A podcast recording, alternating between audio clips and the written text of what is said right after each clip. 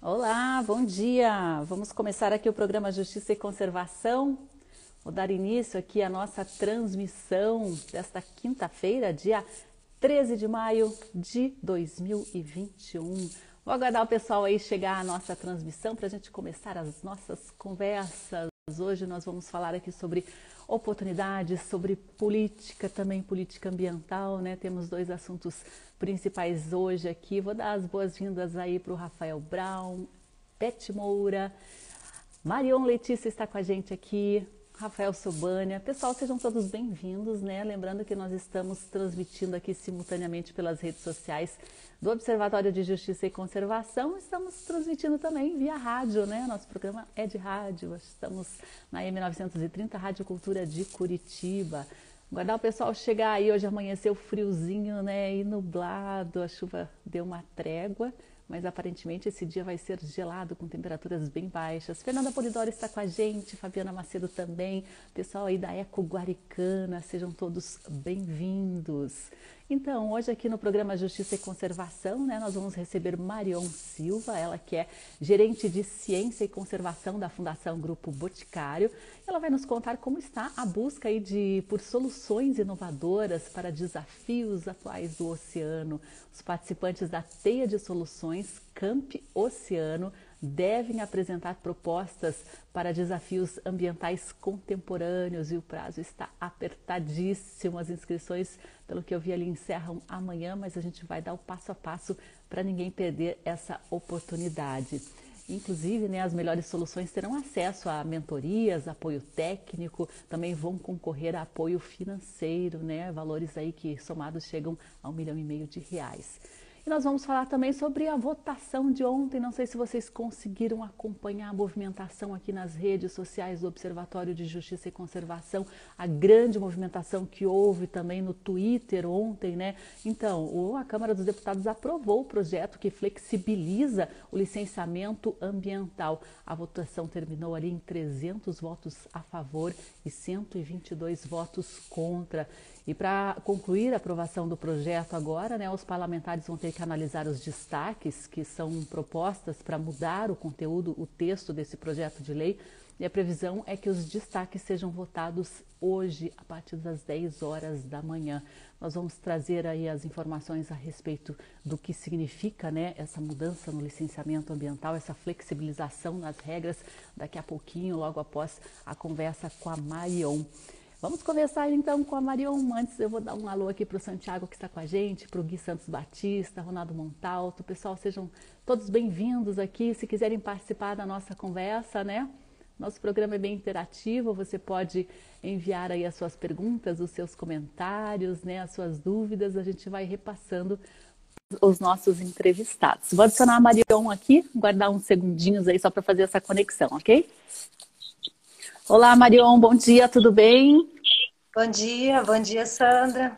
Seja muito bem-vinda, muito bom ter a Fundação Grupo Boticário aqui conversando com a gente, né? São tantos projetos na área de conservação. Queria que você falasse um pouquinho, justamente, né, para a gente começar a nossa conversa sobre a atuação da Fundação nessa área relacionada à natureza, proteção, incentivo a projetos também.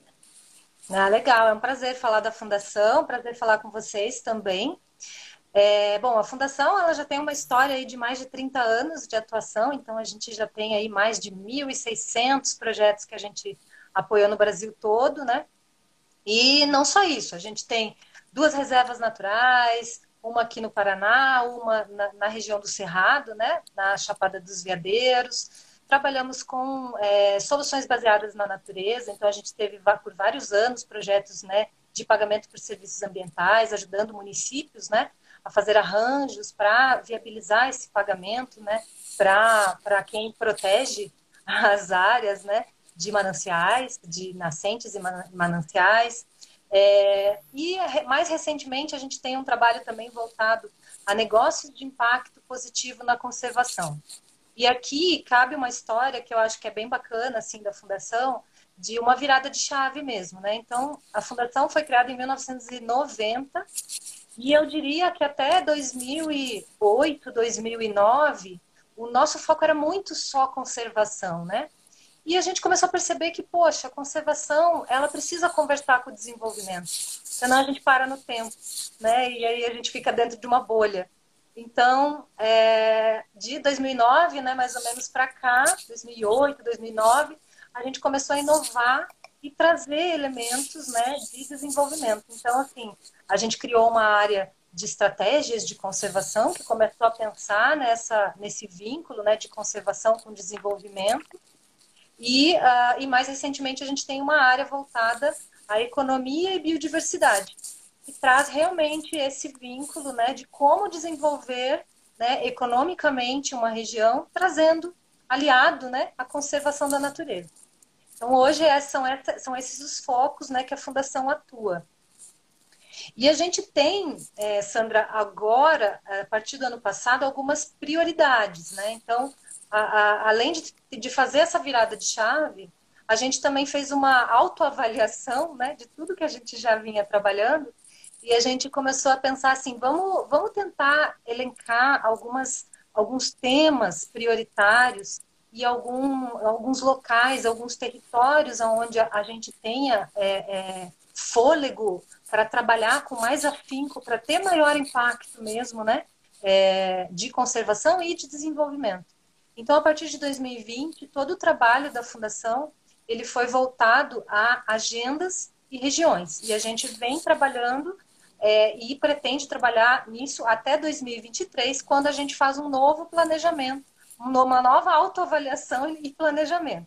Né? Então, a, as áreas hoje, as agendas que a gente trabalha, que são esses temas nacionais, são três, que é turismo em áreas naturais, oceanos e cidades resilientes, para esses temas, o nosso interesse é um, um, trabalho mais amplo mesmo. Então, assim, a gente tem uma atuação bem focada em promover políticas públicas, discussões que possam ser replicáveis. Ah, se eu quero apoiar um projeto de turismo lá no estado do Amazonas, eu preciso que esse projeto ele possa ser replicado em outro lugar do país, porque ele é uma agenda da fundação.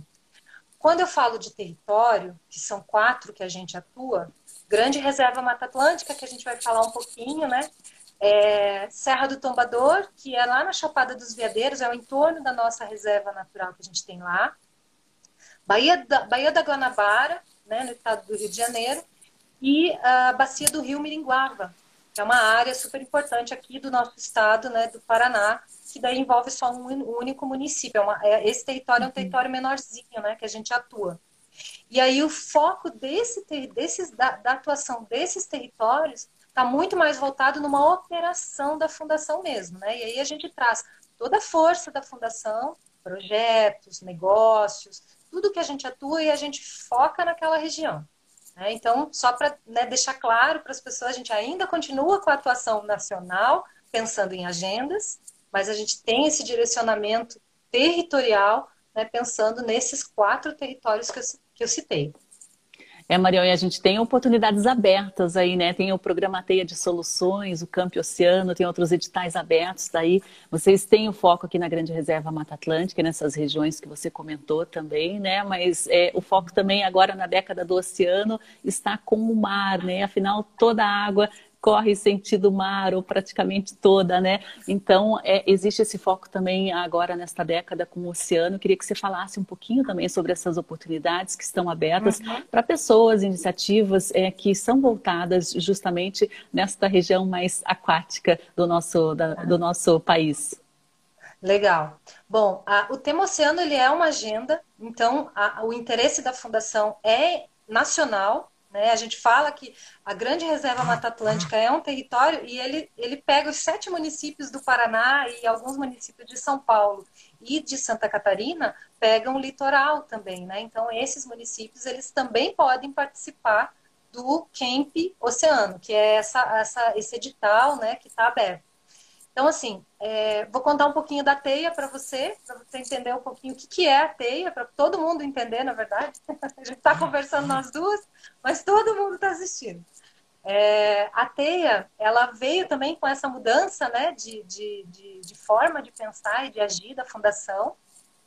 Então, a gente começou a avaliar esses projetos que a gente apoiava ao longo desses 30 anos, e a gente começou a perceber que quanto mais multidisciplinar o projeto era, maior era o impacto que ele estava trazendo, tanto para a conservação quanto para o impacto social e até econômico, né? Alguns projetos. Então a gente começou, poxa, então vamos começar a repensar os nossos editais, porque a gente tinha, era muito conservador, né? A fundação começou em 1930 e, e 1930, 1990 com, com editais. E a gente veio com eles até, até hoje a gente tem, né? Mas assim, ano passado a gente fez essa mudança de edital para soluções, para teia de soluções. Então, a mudança é, é, justamente nisso, né? Então, a gente quer que as propostas que venham né, nessa seleção, elas venham com uma multidisciplinaridade né, é grande para que a gente possa ter realmente um maior impacto né, de, de conservação, de comunicação, porque hoje a gente já percebe que a conservação sem comunicação, ela quase que fica na gaveta. Né? Até para uma política pública, para a gente fazer barulho, né? Você acabou de falar ali do licenciamento, né? Da, da, né? Desse retrocesso, mas assim a gente precisa ter comunicação, a gente precisa sensibilizar as pessoas, né? Então são áreas que são paralelas à conservação e que a gente precisa trazer para dentro da conservação.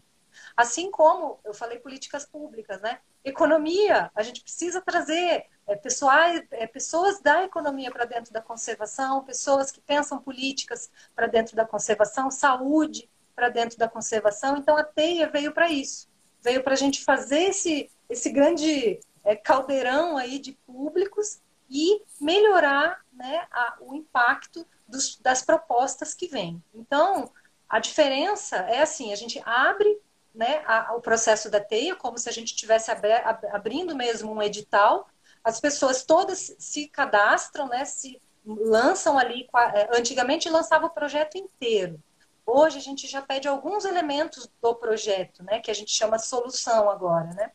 É, porque a gente lança desafios e não mais temas prioritários. Então, a gente traz desafios, a pessoa traz soluções.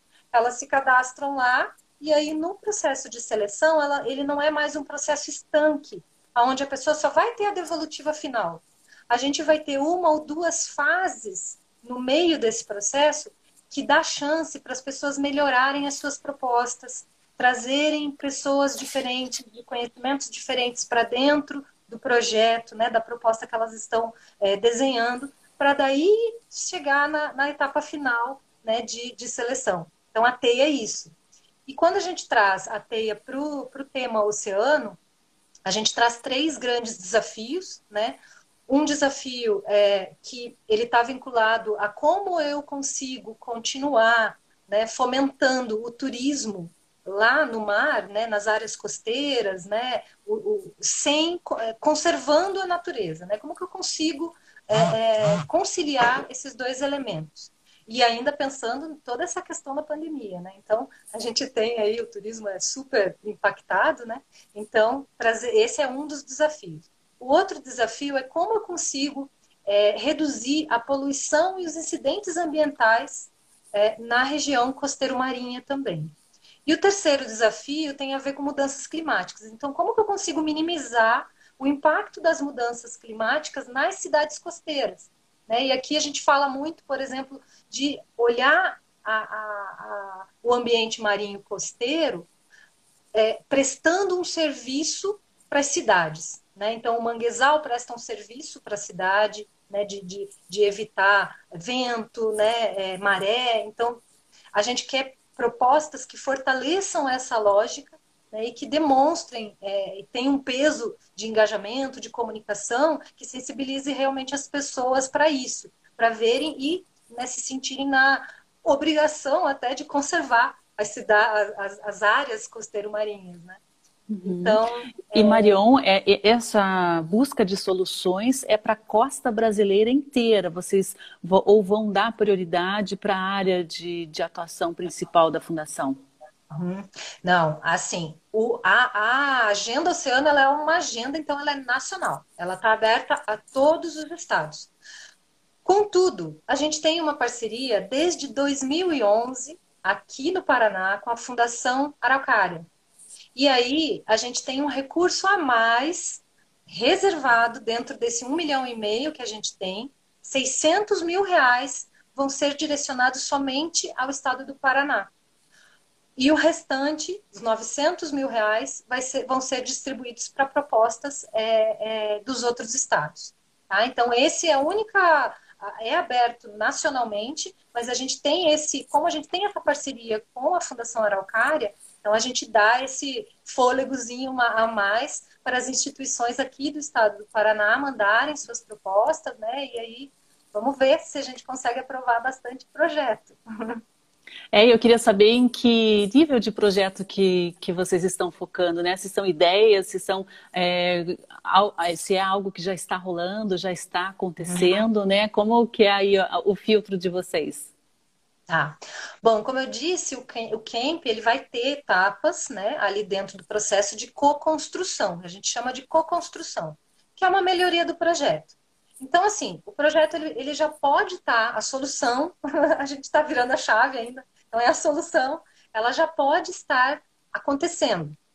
É, a pessoa pode, pode é, é, cadastrar, né, escrever uma uma solução que já está acontecendo, que já tenha um, um recurso injetado por outra instituição, por exemplo, é, mas o, o que a, a, o elemento que ela tem que trazer para concorrer ao camp tem que ser um elemento novo, não pode ser um elemento que já esteja contemplado na proposta que já está acontecendo, né? Então, por exemplo, vamos supor, eu tenho um projeto é, de peixe-boi que trabalha com peixe-boi marinho é, sobre turismo. Ah, eu, eu quero, né, tô, tô fazendo um protocolo para trabalhar com peixe-boi marinho lá no estado, né, do, estado do Nordeste. É, a minha proposta é trazer um super protocolo, né, aliando o turismo ao ordenamento, né, é, ordenamento do turismo à conservação do peixe-boi. Eu já tenho esse projeto, ele já está acontecendo, mas eu preciso trazer um elemento super importante que é de comunicação. Então, assim, para todo o elemento de conservação, de pesquisa, aonde que o peixe-boi está, o que, que o peixe-boi está fazendo, como que eu vou ordenar o turismo, isso tudo eu já tenho recurso. Mas eu preciso de um recurso para criar um vídeo, para trabalhar uma, uma, uma campanha de conscientização. E aí, acoplado a esse projeto, a gente lê né, toda a proposta, vai, né, lança toda a proposta lá. Tá? Para isso eu já tenho recurso, agora o recurso que eu preciso é para isso. A gente lê tudo e fala, poxa, esse projeto é muito legal, blá, blá, blá, blá, tem as avaliações, né? A gente vai ter, cada projeto passa por dois avaliadores, pelo menos, né? Na primeira fase. Depois vai passar por mais um comitê na segunda fase. E, por fim, passa por um comitê final de avaliação, que daí decide se aquelas propostas vão ou não ter o apoio financeiro. Né? Mas é, é, pode, pode trazer soluções é, é que já estejam acontecendo, assim como pode trazer só a ideia.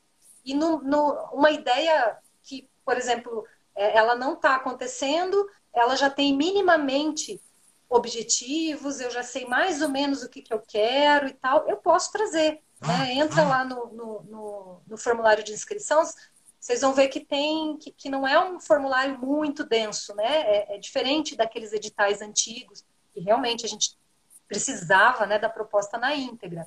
Aqui não.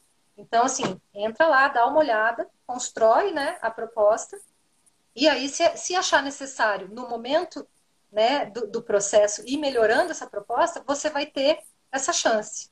Então, acho que esse é o ponto mais legal da teia de soluções, né, que é justamente essa, esse, esse melhorar aí que a gente quer realmente que as propostas que saiam, né, que sejam apoiadas, tenham realmente um impacto super importante, abordem né, essa multidisciplinaridade para serem fortes mesmo.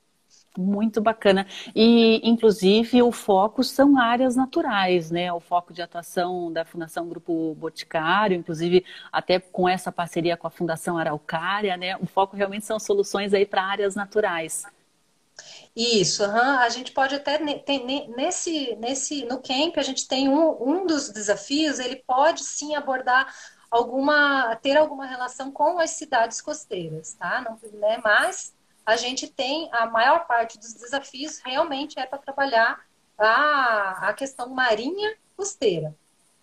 Quando a gente fala de mudanças climáticas, pode ser que venha alguma solução que traga um problema é, é, é, urbano, digamos assim, sendo resolvido por uma área natural. Então a gente tem essa essa possibilidade. A pessoa vai ter que ser criativa, vai ter que pensar ali no desafio né, e saber exatamente o que, que quer lançar ali. Muito interessante, né? Então, reforçando aí a respeito de turismo responsável, né, em favor da biodiversidade marinha, como reduzir a poluição do oceano e também como mitigar os efeitos da crise climática nas cidades costeiras. Se você, sua organização, sua empresa, né, tem alguma ideia, isso daí, é, para participar, você falou que o formulário é muito simples, ele pode ser preenchido ali de forma online, né? Eu até escrevi ali, uhum. Teia de Soluções Campo Oceano. É, na Fundação Grupo Boticário, no site ali tem todos os meios, né? Mas é bom as pessoas correrem, né, Marion, que o prazo tá, de inscrição está encerrando. É, como é que foi até agora procura? Vocês têm alguma previsão de, de prorrogar essa data ou não? Olha, a gente está é, tá com uma super procura, assim, a gente acompanha todos os dias, né? Então a gente sabe que a, a maior parte das pessoas conclui a inscrição nos três últimos dias, né? Então entre hoje e amanhã a gente sabe que vai realmente explodir, é, mas a gente consegue ver aquelas inscrições que, é, que estão sendo feitas, né? Que não foram concluídas. Então a gente já tem aí mais de 100 inscritos, né? Então a gente já está com um número bem bacana né? de, de, de, é, de pessoas interessadas né? em, em participar dessa, desse, dessa, dessa seleção. A gente ainda não tem uma definição sobre postergar ou não, isso vai realmente depender de uma avaliação amanhã. Amanhã é o último dia de inscrição, então quem está aí é, é, é, fazendo a sua inscrição corre, dá tempo ainda. Quem não fez ainda, não se assuste, é algo simples, não precisa estar super desenhado, né? Coloca lá a sua ideia e você vai ter tempo para amadurecer essa ideia, para fazer alguma alteração se for necessária. Né? A gente tem ali campos para indicar profissionais, isso é um ponto, Sandra, que é bem legal de falar, porque a gente fez uma live de tira dúvidas e foi uma dúvida bem comum. Porque a gente, como a gente foca muito na multidisciplinaridade das pessoas, da, que vão estar envolvidas nessa solução, é, a gente é, obriga, a gente colocou no edital que era obrigatório ter pessoas diferentes atuações. E aí a dúvida veio, mas eu preciso ter formação numa área diferente ou eu posso só comprovar que eu atuo numa área diferente, né? E, por exemplo, eu tenho uma amiga que é engenheira civil de formação, mas ela atua com é, é, conservação da natureza há mais de 30 anos. Então, assim, ela é, é atuação, né? Então, não precisa ter a formação na área de comunicação, de economia, de política, desde que você consiga trazer alguém que, que realmente já trabalhou, tem experiência com essas áreas paralelas da conservação, ok, isso já está, já é suficiente para a gente, tá? Então, é, é, no formulário, vai ter ali o campo para você colocar, se inscrever e colocar o teu, o teu time ali. É, não precisa também colocar o time completo ao longo da, do, do, tempo, né, no, no, processo de seleção, vai ter realmente o tempo para vocês melhorarem isso. Uhum. Ah, aí, o... um ponto, desculpa, um ponto super importante que eu queria falar. Ah, os projetos aqui do estado do Paraná, para concorrer a esse recurso dos 600 mil, que é, que é direcionado só para o Estado, obrigatoriamente precisa ser CNPJ, que daí a pessoa vai se inscrever, mas ao longo do processo ela vai ter que escolher uma instituição que vai ajudar ela né, no recurso caso ela tenha o apoio. No caso das instituições aqui do Paraná, que querem concorrer aos 600 mil reais específicos, obrigatoriamente essa instituição tem que ter CNPJ paranaense, tá? Se não tiver e, e, quiser trabalhar aqui no estado, não tem problema, mas aí ela pode entrar via nacional, né? Via os 900 mil que tá, tão, tão direcionados para os outros estados. Não, não há problema quanto a isso. É só um, um pontinho de destaque, né? Que eu acho que é importante para, como eu sei que é, a gente tem muito paranaense, assim, só de olhar ali, eu já conheço várias pessoas que estão assistindo a gente que são aqui do estado, né, dar esse, esse, essa dica, né, que é, realmente, assim, é, tem esse, esse diferencial para esse recurso que é a parceria com a Fundação Araucária daí, tá? Ah, agora com o Observatório de Justiça e Conservação, como organização que trabalha com comunicação, com conservação, uhum, né, com produção de conteúdo educacional, já me interessei aí, por exemplo, Ai. né, como o Observatório poderia participar, entrar em uma parceria com uma dessas ideias, né, Marion, me dá a dica aí que me interessei também. Com certeza. Além disso, a gente tem um outro edital que está aberto, que é específico para a comunicação, que também é de oceano, né, que é o edital Conexão Oceano Comunicação, é, que aí, é, Sandra, ele, ele é direcionado a bolsas, são, se eu não me engano, são cinco projetos que serão selecionados, né, com a possibilidade de trabalhar até oito bolsas de para pessoal de jornalismo, de comunicação, para que eles tragam elementos, é, obviamente, né, de comunicação, mas pensando em políticas públicas, legislação para fortalecer isso é, dentro né, de toda essa lógica de engajamento, de comunicação mesmo. Então, esse é um outro edital que está aberto, ele é um edital um pouco mais, ele é diferente, né? Mas ele é um edital, as pessoas também que têm interesse, aí sim, precisa ter a formação dentro da área, né, da comunicação, Aí tem que ir lá no nosso site, também tem lá o formulário de inscrição, tudo. E esse edital, as inscrições vão até dia 31 de maio agora, ainda tem um tempinho para ele, tá? Mas o Justiça e Conservação está super convidado a participar do camp. Eu acho que vai ser super bacana mesmo. É, eu acho que a gente tem aí muitas instituições, principalmente né, aqui é, do Paraná, que trabalham e que conhecem vocês e que podem sim fazer uma parceria para mandar uma solução bem bacana, trazendo esse elemento de comunicação forte aí. Ah, legal, bacana. Pessoal que está se inscrevendo aí, contem com a gente aí para possíveis parcerias. A Carolina Cheida comenta, né, comenta que a teia é fantástica, está dando parabéns para Marion e a equipe da Fundação. E ela está perguntando aqui se os editais no modelo antigo também continuarão paralelamente, porque a Fundação é muito importante aí no apoio, no suporte para diversas iniciativas, né? Existe já um modelo consolidado de edital. Carolina está em dúvida aí se é, é, vai, vai continuar assim também. Sim. Bom, Carol, é, a gente, assim, para esse momento, para esse ano, a gente não vai lançar nenhum edital daquele antigo, daquele modelo antigo. A gente vai trabalhar só com a teia. Mas, assim, como a gente, a gente trouxe a teia no ano passado, e ele é um elemento novo, que está dando super certo. É, é, a gente está tendo bastante projetos, né, soluções bacanas e tal, mas a gente está fazendo sempre uma autoavaliação. Então, acho que se a gente entender que precisa voltar com os editais antigos, a gente volta. Nesse momento, a gente não, nesse ano, pelo menos, a gente não tem essa intenção, tá? Mas a gente não descarta. A gente, é, a fundação está muito tranquila quanto a isso. A gente fez essa mudança e assim a gente está testando. De repente, se a gente entender que precisa voltar com aqueles é, editais antigos, a gente volta. A gente pode mesclar fazer uma teia, um edital antigo. Então, assim, a gente está avaliando mesmo e a, a, a, gente tem esses ciclos né, de planejamento de cinco em cinco anos, que é quando dá esse direcionador para a gente mais forte. O próximo vai ser para a partir de 2024. Então, assim, por hora, a gente não, não retorna com os editais. Mas vamos ver.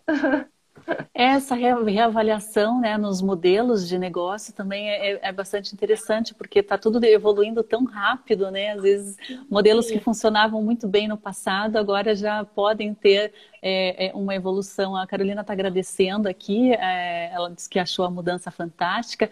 Vou dar o recado aqui, a Ju, Ju Clay da Silva está escrevendo aqui, muito bom, Marião. O Ivo Rec também te mandou um abraço, disse que foi um prazer te encontrar aqui logo cedo. Marião, eu acho que é isso, né? Vamos finalizar aí com o passo a passo para o pessoal se inscrever. Hoje em dia tudo online e depois essa mentoria, essa capacitação será feita, acredito que na maior parte, de forma online também. Isso, é tudo online, então é, é, essa, essa autoavaliação está é, sendo feita muito rapidamente, né, por conta de pandemia. Então, a gente tinha pensado essa teia de soluções no momento que não tinha pandemia, aí tivemos que repensar por conta da pandemia, né? Então, tudo é online. a gente tem aí as inscrições até amanhã. É, o camp, né? A primeira, aí a partir de amanhã a gente começa a mandar essas, essas soluções todas para avaliadores. Os avaliadores têm um prazo para avaliarem essas propostas iniciais, né? A gente tem dois avaliadores para pelo menos para cada proposta. Eles vão fazer um, uma, uma lista de recomendações para a fundação essa lista de recomendações a gente vai tirar 40 propostas que seriam as melhores, as que mais se encaixam nos desafios, as que são mais fortes, né? Trazem essa multidisciplinaridade. É, dessas 40 vão participar do camp, que são três dias, lá no dia 14, 15 e 16 de julho, que vai ser justamente esse momento para eles discutirem para essas 40 né, propostas, os times, né? São três pessoas de cada time que vai, vão participar, vão poder participar desse momento, para elas trocarem informações com mentores. Ali vai ter toda essa ajuda para co-construção, para melhoria das propostas. A gente vai ter um novo momento de avaliação, vai ter um, daí fazemos um novo filtro para no máximo 25 propostas essas vão fazer um detalhamento, daí sim a gente entra naquele momento onde todo o formulário vai ter que ser preenchido, mas daí ela já vai estar super madura, e isso vai ser lá para finalzinho de julho. Entre uhum. julho e agosto a gente vai ter esse detalhamento, para em setembro a gente ter a posição final da fundação. Então esse é o, o passo a passo aí. Muito bacana, né? Ó, tem muita oportunidade, né? Muita saída aí voltada também ao turismo de natureza, né? Ao turismo que valoriza a biodiversidade que nós temos aqui nessa região costeira, nos mares, né? No oceano, aqui na nossa costa brasileira. Muito legal. Olha aí, eu deixei o nome Teia de Soluções Camp Oceano. Você encontra facilmente o link ali no site da Fundação Grupo Boticário. Você encontra também o link facilmente nas redes sociais aí da Fundação, né? Qualquer dúvida, se se você não encontrar aí o formulário, qualquer dúvida, você pode entrar em contato ou comigo ou com a Marion, que a gente faz questão de esclarecer, né? Porque nós estamos buscando soluções para desafios do oceano, né? E é muito bacana e devem sair ideias geniais, né? Nem sempre muito elaboradas, mas às vezes as ideias mais simples são as mais importantes, porque elas são fáceis de serem colocadas em, em prática, né? E de difundir em escala. Muito legal mesmo. Marion, agradeço muito. Acho que demos todos os recados aí, né? Faltou alguma coisa?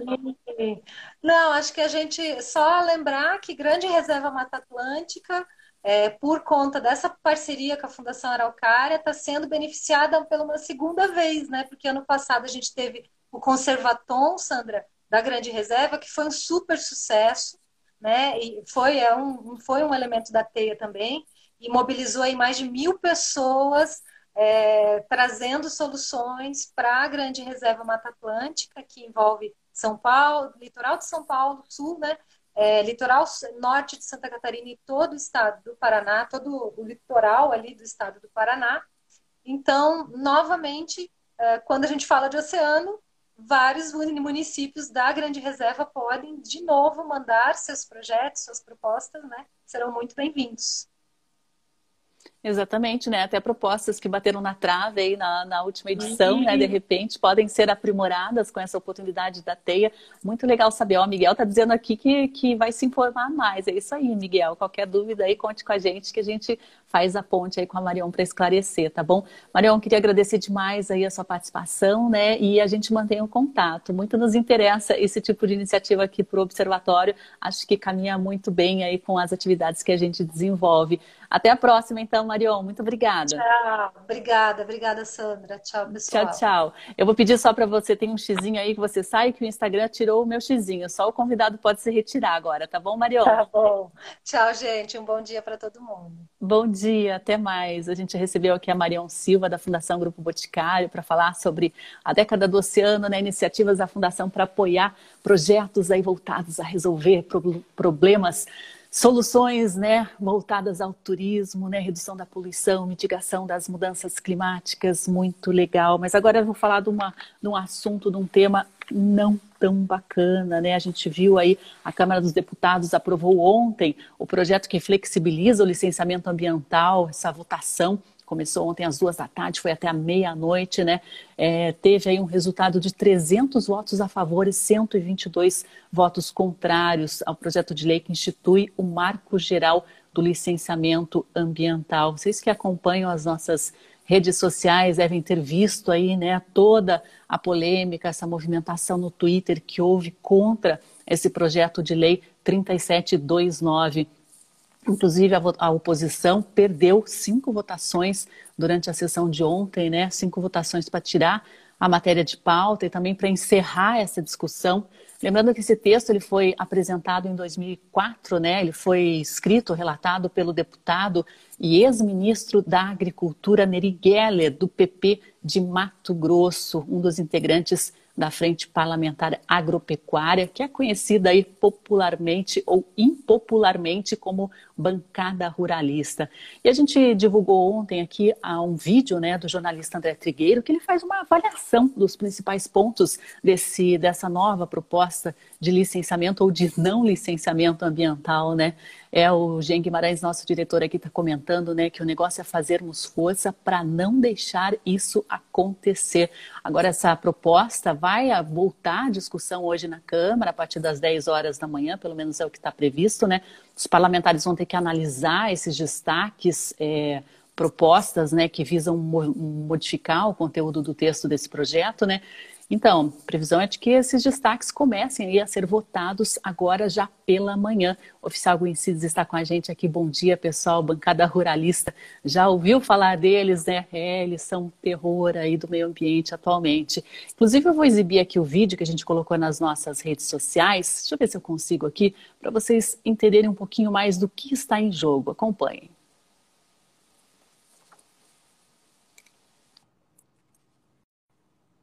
Deixa eu só. Acho que eu vou colocar de novo aqui, que acho que o, o áudio não foi, né? Deixa eu ver se eu consigo agora com o áudio.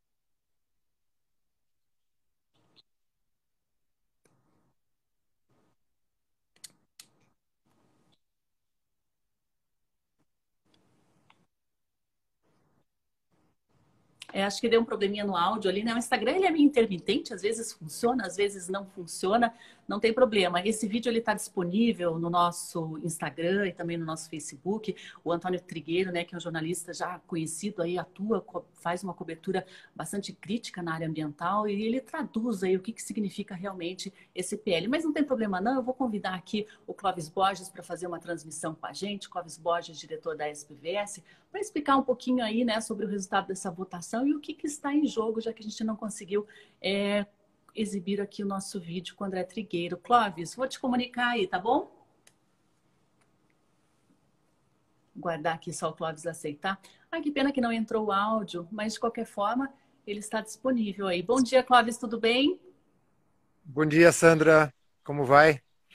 Não muito bem, né? A gente tinha uma é. expectativa é. aí pela movimentação, por toda a polêmica que estava gerando em torno aí, né? Acho que é, o licenciamento fica foi a hashtag mais, que mais subiu no Twitter ontem, né? População inteira se mobilizando contra esse projeto de lei, mas os deputados não ouviram o clamor do povo, né? É, eu acho que nós estamos vivendo é, um momento é, muito delicado na sociedade brasileira. Não apenas na área de meio ambiente, nós estamos vendo todo o problema de, de saúde pública que temos enfrentado em função da pandemia, e, e isso reflete é, em toda a sociedade como um retrocesso, como perdas, é, perdas importantes, né? não só perdas de vidas com a pandemia, mas a, a redução das condições de controle é, em relação a empreendimentos a partir do licenciamento ambiental, é, revela uma, uma vontade antiga é, de setores ligados à indústria e é, à agricultura. Isso não é, não é uma, uma estratégia que está escondida. E a partir do momento que esse governo atual abre as perspectivas de um liberalismo, de uma condição de avanços que nunca foram é, colocados em prática, eu acho que o Brasil sempre teve um certo equilíbrio, além de ter uma legislação ambiental é, importante, uma legislação ambiental reconhecida mundialmente como avançada, como moderna, é, sempre teve um certo bom senso, um certa, uma certa noção de equilíbrio, a despeito das, é, dos problemas, a despeito de, das falhas em processos de licenciamento, nós temos aí um arcabouço que deveria ser mantido. Eu acho que nós continuamos na expectativa de que esse processo é, ainda seja discutido no Senado, com é, chances de é, retrocesso, de que esse processo possa ser revertido para uma discussão mais aprofundada. E aqui eu queria fazer uma diferenciação, Sandra, entre é, facilitar ou liberar empreendimentos ou a, permitir que os licenciamentos sejam executados com mais celeridade. E aí entra uma situação crônica, que é o desmonte dos órgãos ambientais. É, a crítica que acontece e que sustenta esse tipo de movimentação é, e que está gerando aí uma, um risco de desmonte de toda uma legislação que ampara licenciamento ambiental é de que demora, é de que é complicado, é que é custoso, é que impede o desenvolvimento. Na verdade, o que a gente ouve dos próprios técnicos dos órgãos ambientais que em grande parte é, essa demora é devido a maus projetos de licenciamento, projetos que são apresentados com inconsistências, é, mal redigidos, mal elaborados, com, com má técnica, e que isso, evidentemente, atrasa processos, porque eles obrigatoriamente têm que ser refeitos, mas também porque nós temos é, historicamente perdido a estrutura dos órgãos ambientais. Eles têm diminuído em estrutura. É, nós temos aqui o exemplo do Paraná, que há mais de 30 anos não contrata. Os últimos profissionais estão se aposentando com toda uma bagagem de experiência que está simplesmente sendo perdida. Então, isso também é uma construção é, do, do desmonte ambiental, a desestruturação dos órgãos faz parte dessa estratégia e acaba sendo usada como argumento de que o licenciamento acaba é, não sendo ágil não sendo eficiente. Ora, se não há mais capital humano para fazer esse processo, porque o próprio governo é incentivado pelos grupos setoriais, como agricultura, indústria, é, fazem com que essas estruturas sejam cada vez mais sucateadas, como é que eles querem exigir agilidade e é, uma condição de licenciamento que corresponda às expectativas em termos de prazo por parte, por parte dessas instâncias. É, é uma demagogia barata é, que é usada, na verdade, como argumento para esse desmanche que nós estamos vivendo. É, inclusive, o jornalista André Trigueira, ele comentou que esse licenciamento, né, esse marco geral aí, é a mãe de todas as boiadas, inclusive porque vai interferir em diversas situações delicadíssimas, né? Os ex-ministros do meio ambiente de diversos governos anteriores se posicionaram firmemente na Câmara dos Deputados contra esse projeto de lei, né, Clóvis Borges? Isso já indica que é um problema, é um, uma mãe boiada que está passando agora. Bom, o mundo está olhando para o Brasil com olhos eh, muito céticos, muito entristecidos em relação ao nosso posicionamento frente ao desafio global eh, voltado à proteção da natureza, à proteção do meio ambiente. Nós estamos na, no caminho oposto do desenvolvimento, do verdadeiro desenvolvimento. Nós somos eh, reféns de uma estrutura de desenvolvimento antiquada que deveria ter ficado no século passado que destrói e causa prejuízo ao mesmo tempo que gera lucros é, e esses lucros com uh, um direcionamento é, muito pouco, uh, vamos dizer, é, muito pouco distribuído. Nós temos vantagens, né? É, o, o, não licenciamento é uma vantagem pontual àqueles atores é, que vão é, se beneficiar disso, e um prejuízo coletivo, que são os danos ambientais decorrentes é, de processos de desenvolvimento que possam é, gerar impactos ambientais, sociais e econômicos importantes. É muito importante a gente sempre ressaltar que a degradação da natureza traz prejuízo econômico, traz prejuízos sociais. Nós estamos vivendo uma pandemia decorrente de desequilíbrios do meio ambiente, a degradação do solo, é, a perda da biodiversidade, a, a poluição de, em todos os sentidos, são é, atividades é, que são geradas pelo mau desenvolvimento. O, o mau desenvolvimento econômico gera essas mazelas que causam prejuízos coletivos.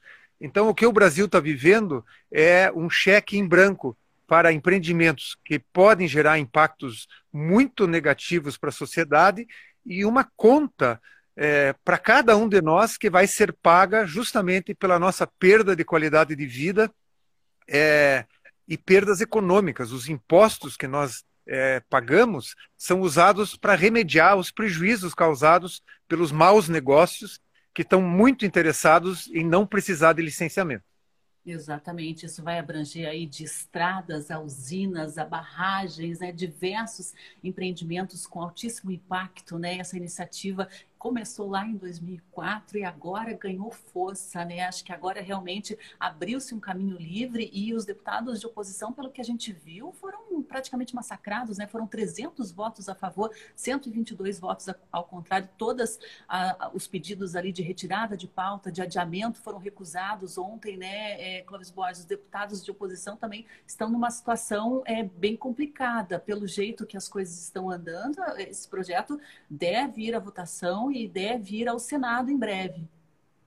É, a votação não, não surpreende a, a, bancada ruralista é, no Congresso é, é majoritária e, e, esse é um dos problemas que o Brasil tem é, de grupos setoriais terem uma força tão grande que acabam dominando as próprias decisões de governo. Né? Eles não só dominam o Congresso, como dominam as decisões de governo, o executivo. É, e isso é muito sério, porque quando um grupo setorial se distingue dos demais e começa a estabelecer agendas em benefício próprio, mas em detrimento do resto da sociedade, nós começamos a ter desequilíbrios que não devem ser aceitáveis. E, e só estão acontecendo é, porque as próprias lideranças, tanto do executivo é, como é, do, é, do Congresso, do legislativo é, estão amparando essas mudanças, essa evolução negativa que o Brasil sofre é, e que decorre de, na verdade, uma visão de desenvolvimento a qualquer custo.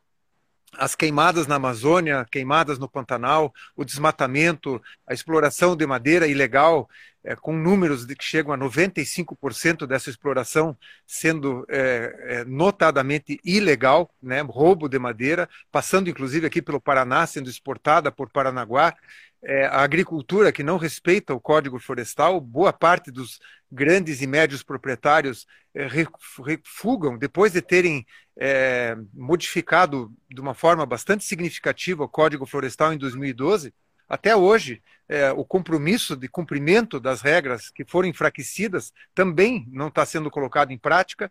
Então, nós temos um, uma sociedade que está é, vivendo um momento de cada um por si, é, e, e, é o momento de resistência, é o momento em que a, quem tenha uma lucidez, quem tenha a, a consciência de que nós precisamos exercer a cidadania e fazer uma busca mais sistemática em relação a, a buscar os direitos né, que a sociedade é, é, busca, é, o momento é esse. Nós temos que continuar lutando, continuar resistindo e com uma expectativa que o Senado possa é, impedir que esse processo avance dessa legislação ou dessa abertura de mão de uma legislação ambiental que deveria estar sendo respeitada é, e é, com isso a estrutura dos órgãos ambientais é, reestabelecida, pelo menos num mínimo, para que a agilidade dos processos, que é a grande crítica que a gente ouve como justificativa,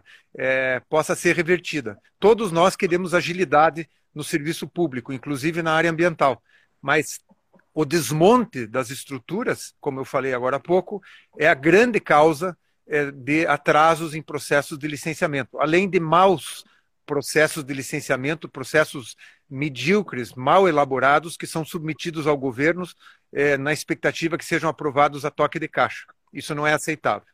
Então, isso que o Clóvis Borges fala é muito importante, né? Estamos em um momento de mobilização, de luta, de guerra, né? Precisamos nos mobilizar. Ontem a hashtag licenciamento fica, foi a mais subida no Twitter, né? Jean Guimarães está lembrando aqui para a gente subir a hashtag Veta Senado, tá? Porque é, o projeto de lei foi aprovado ontem na Câmara dos Deputados, de uma sessão longuíssima, né? Das duas até a meia-noite. E agora, a partir das 10 horas da manhã, os deputados devem se reunir novamente, está previsto pelo menos, para que sejam votadas as propostas propostas de alteração no texto, né, os destaques a esse projeto de lei. E depois disso, se hoje for aprovado, segue para análise do Senado. Jean Guimarães, diretor aqui do Observatório de Justiça e Conservação, lembra né, que acabar com o licenciamento produzirá também um incrível aumento nas possibilidades de corrupção em todos os governos, municipal estadual e federal. Será, assim, um efeito em cadeia, onde quem vai pagar é o patrimônio público natural, né? São o que restou aí das nossas florestas, dos nossos rios, dos nossos recursos, né, Clóvis Borges? Muita coisa está em jogo e também muito interesse econômico. Então, Sandra, eu acho que é, vale a pena a gente ressaltar que uh, grande parte do nosso território já foi destruída se nós falarmos do sul do Brasil, do sudeste, grande parte do nordeste, é, nós temos aí uh, áreas naturais remanescentes mínimas. E isso é uma justificativa ainda maior e, e fundamental, inclusive, é, para que existam regramentos e, e se impeçam é, processos de desenvolvimento convencional em cima dessas áreas. E é disso que está sendo falado. Na verdade, a raspa de tacho, as últimas áreas naturais é, remanescentes acabam sendo ficando vulneráveis porque, ah, sem amparo da legislação ambiental, é, sem procedimentos de licenciamento, você acaba é, fragilizando é, o que sobrou, o que ainda existe de remanescente natural que deveria ser conservado a todo custo. E justamente porque são dessas áreas que nós temos uma série de serviços das quais a sociedade depende. Né? Vamos usar aqui o exemplo de Curitiba, se nós tivermos uma, um ataque à Serra do Mar é, para licenciamento de projetos, por exemplo, imobiliários, nós vamos perder os mananciais e vamos fazer com que a água acabe. Nós tenhamos que mudar de cidade porque não vai dar mais para morar em Curitiba. É simples assim. Então, é, o respeito ao patrimônio natural, o respeito aos limites da exploração econômica dos recursos naturais, é uma regra básica de sobrevivência é, de nós mesmos. Então, o tiro no pé, é, que é muito pouco inteligente em termos de política pública, mas ele é esperto, ele, ele chega a ser é, mal intencionado de parte dos dos que estão mobilizados nessa, nessa intenção, ela busca lucro a curto prazo, mais nada. É resultado econômico a curto prazo, privilegiando aqueles que vão se aproveitar desse tipo de é, exploração e em detrimento, insisto, é, de toda a sociedade brasileira e sociedade global, porque é, hoje as questões ambientais não são mais é, registradas como é, problemas apenas é, localizados. Nós estamos num numa grande luta para fazer esse planeta continuar é, com a nossa presença. Existindo, ele vai continuar, mas a nossa presença está sendo colocada em xeque a partir desse tipo de decisão, a partir da gestão pública que o governo do Brasil tem hoje. Nossa, e para a imagem do Brasil fora, né? Inclusive o Miguel está comentando aqui que não temos uma bancada ambientalista. Angela Cux, da Rede Pro, você lembra que temos sim a Frente Parlamentar Ambientalista, lutou bravamente ontem, né? Infelizmente, segundo ela, somos ainda há poucos deputados na frente, né? E ela lembra ainda, Ângela, que 13 projetos de lei foram pensados juntos, uma emenda pior que a outra, nem notas uhum. técnicas foram consideradas. A Edna que pergunta, Clóvis, se temos alguma chance de ser desse PL ser rejeitado pelo Senado, né? Ela pede aí para a gente criar um movimento em massa de envio de e-mails para os senadores. Se você, Clóvis, ajudaria a preparar um texto para enviar esses e-mails, né? É, o que, que você acha aí dessa situação agora frente ao Senado? Como será que será o recebimento dessa proposta de não licenciamento lá no Senado, hein? É, eu, eu não sei exatamente, mas existem instituições com sede é, em Brasília com mais estrutura para acompanhar esse processo. A Ângela é, acabou de falar é, da estrutura que, que é mantida lá no Congresso, inclusive a, a, alinhada com um grupo importante de, de congressistas.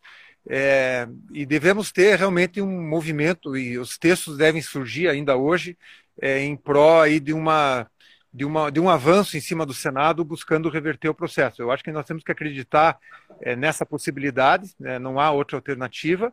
Não tenho muita segurança do que, que possa acontecer, porque é, a mesma proporção que nós vemos no, no Congresso Federal acaba é, acontecendo no Senado, apesar de ser uma estrutura, é, vamos dizer, com um nível mais elevado. E eu apostaria que os senadores aqui do Paraná, os três senadores, é, não sejam favoráveis à aprovação dessa lei. Aposto é, nessa, nessa direção e espero que eles correspondam com, com esse anseio. Exatamente, vamos nos mobilizar aí, pensar em uma estratégia para pressionar os vereadores de cada estado, né? Aqui o observatório tem um contato, né? Tem essa abertura também para enviar e-mails, sugestões para os senadores que representam o nosso estado, mas vamos nos mobilizar nacionalmente. Aí temos pessoal de vários estados aqui acompanhando o programa Justiça e Conservação. Temos um exército aí que acompanha as nossas redes, compartilham o nosso conteúdo, né? Vamos pensar, Edna, de repente nessa nessa tua ideia, né, de enviar e-mails aos senadores Vamos pensar juntos aí num texto, né, Clóvis? Agradeço muito né, as suas informações, a sua análise de uma pessoa que acompanha o setor ambiental, né, que trabalha na conservação já há mais de três décadas. É muito importante a gente saber exatamente o que está em jogo com essa proposta no mínimo absurda, se não ofensiva. A Ângela até comenta que a votação de ontem por si só foi uma demonstração de escárnio contra a população e contra as futuras gerações. O escárnio mesmo. Acho que palavras de baixo nível não bastam para a gente definir essa proposta da bancada ruralista que passou. Passou a boiada na Câmara, né? Vamos aguardar então como é que vão ser a, como é que vão ser as votações dos destaques, né? E se realmente o Senado vai ser receptivo a essa ideia absurda. Clóvis Borges, diretor da SPVS, fez essa análise aqui com a gente, né? Muito obrigada, Clóvis, aí. Desculpa um te tirar cedo da cama, apesar de que eu sei que você acorda cedo, mas te tirar aí para fazer essa avaliação. A votação acabou muito tarde ontem, né? E era importante a gente fazer é, essa discussão aqui hoje, né? O Venê Serafini, né? Difícil ser otimista atualmente, Clóvis. Jean Guimarães tem aí a palavra, não passarão, não deixaremos passar, né? Vamos nos mobilizar que a guerra está acontecendo e a guerra vai ter um preço muito alto, muita gente vai morrer, né? Devido a essa falta de recursos naturais, aumento da poluição, aumento do desmatamento, redução da qualidade de vida, do bem-estar, né? Que nos proporciona a floresta em pé. Muito obrigada, Clóvis, obrigada a todos que nos acompanham. Logo. A gente está encerrando aqui a nossa transmissão. Amanhã eu convido vocês a falar um pouquinho sobre a escravidão no Brasil com o professor Renato Musselin e a gente também vai fazer um passeio, Clóvis, pelo litoral paranaense na nossa coluna de turismo. Vamos falar sobre mergulho, né? Esse safari subaquático que temos aqui no litoral. Muito interessante, muito lindas as imagens. Eu espero vocês amanhã. Muito obrigada, Clóvis. Um ótimo dia, um ótimo fim de semana. Um abraço. Até, Até logo. Obrigado, Sandra. Obrigado, tchau, tchau E acompanhe as nossas redes aí, teremos novidades nas próximas horas a respeito do PL 3729. E você pode também compartilhar os nossos conteúdos, né? Eu tentei exibir aqui o vídeo do jornalista André Trigueiro, mas teve aqui aquele problema intermitente do áudio no Instagram. Eu peço a vocês, né, que nos ajudem nessa causa. O Observatório tem trabalhado em diversas campanhas, né, contra retrocessos ambientais. E nós somos aqui uma organização colaborativa. Temos é, jornalistas, advogados, conservacionistas, temos algumas instituições instituições públicas e privadas que nos apoiam, mas a gente conta muito com a ajuda de todos, né, os fiscalizadores do meio ambiente, para a gente manter as nossas atividades, né, manter e aumentar em escala a nossa luta, levar essa palavra aí, né, contra retrocesso ambiental a todas as partes, a todos os cantos do Brasil. A gente tem aqui diversas formas que você pode participar, né? Compartilhando, divulgando o nosso conteúdo. Isso é muito importante para a gente, porque acho que informação é uma grande arma para conscientização. E a gente também precisa, claro, do seu apoio financeiro, né, para manter todas essas atividades e profissionais que atuam aqui nas mais diversas frentes. Participe aí, nós temos um financiamento coletivo permanente no benfeitoria.com.br OJC. Você pode participar aí. Tem algumas contrapartidas bem legais também que você pode ter, tá bom? Participando. Essa live vai ficar salva. Lia, vai ficar salva sim. Todas as nossas lives ficam armazenadas no nosso IGTV. Se você tiver alguma dificuldade para encontrar, entra em contato aí no direct que a gente te passa o link, tá? Tem no Facebook também do Observatório de Justiça e Conservação. No Facebook é até interessante porque ficam armazenados os comentários. No IGTV o Instagram acaba apagando os comentários, mas no Facebook tá tudo lá armazenado. Quem perguntou, quem foi respondido, tá bom? A gente volta amanhã a partir das 8 horas da manhã e vamos ficar atento à Câmara dos Deputados a partir das 10 horas da manhã, né? Como vão se comportar os representantes eleitos pelo povo brasileiro. Até mais. Tchau, tchau.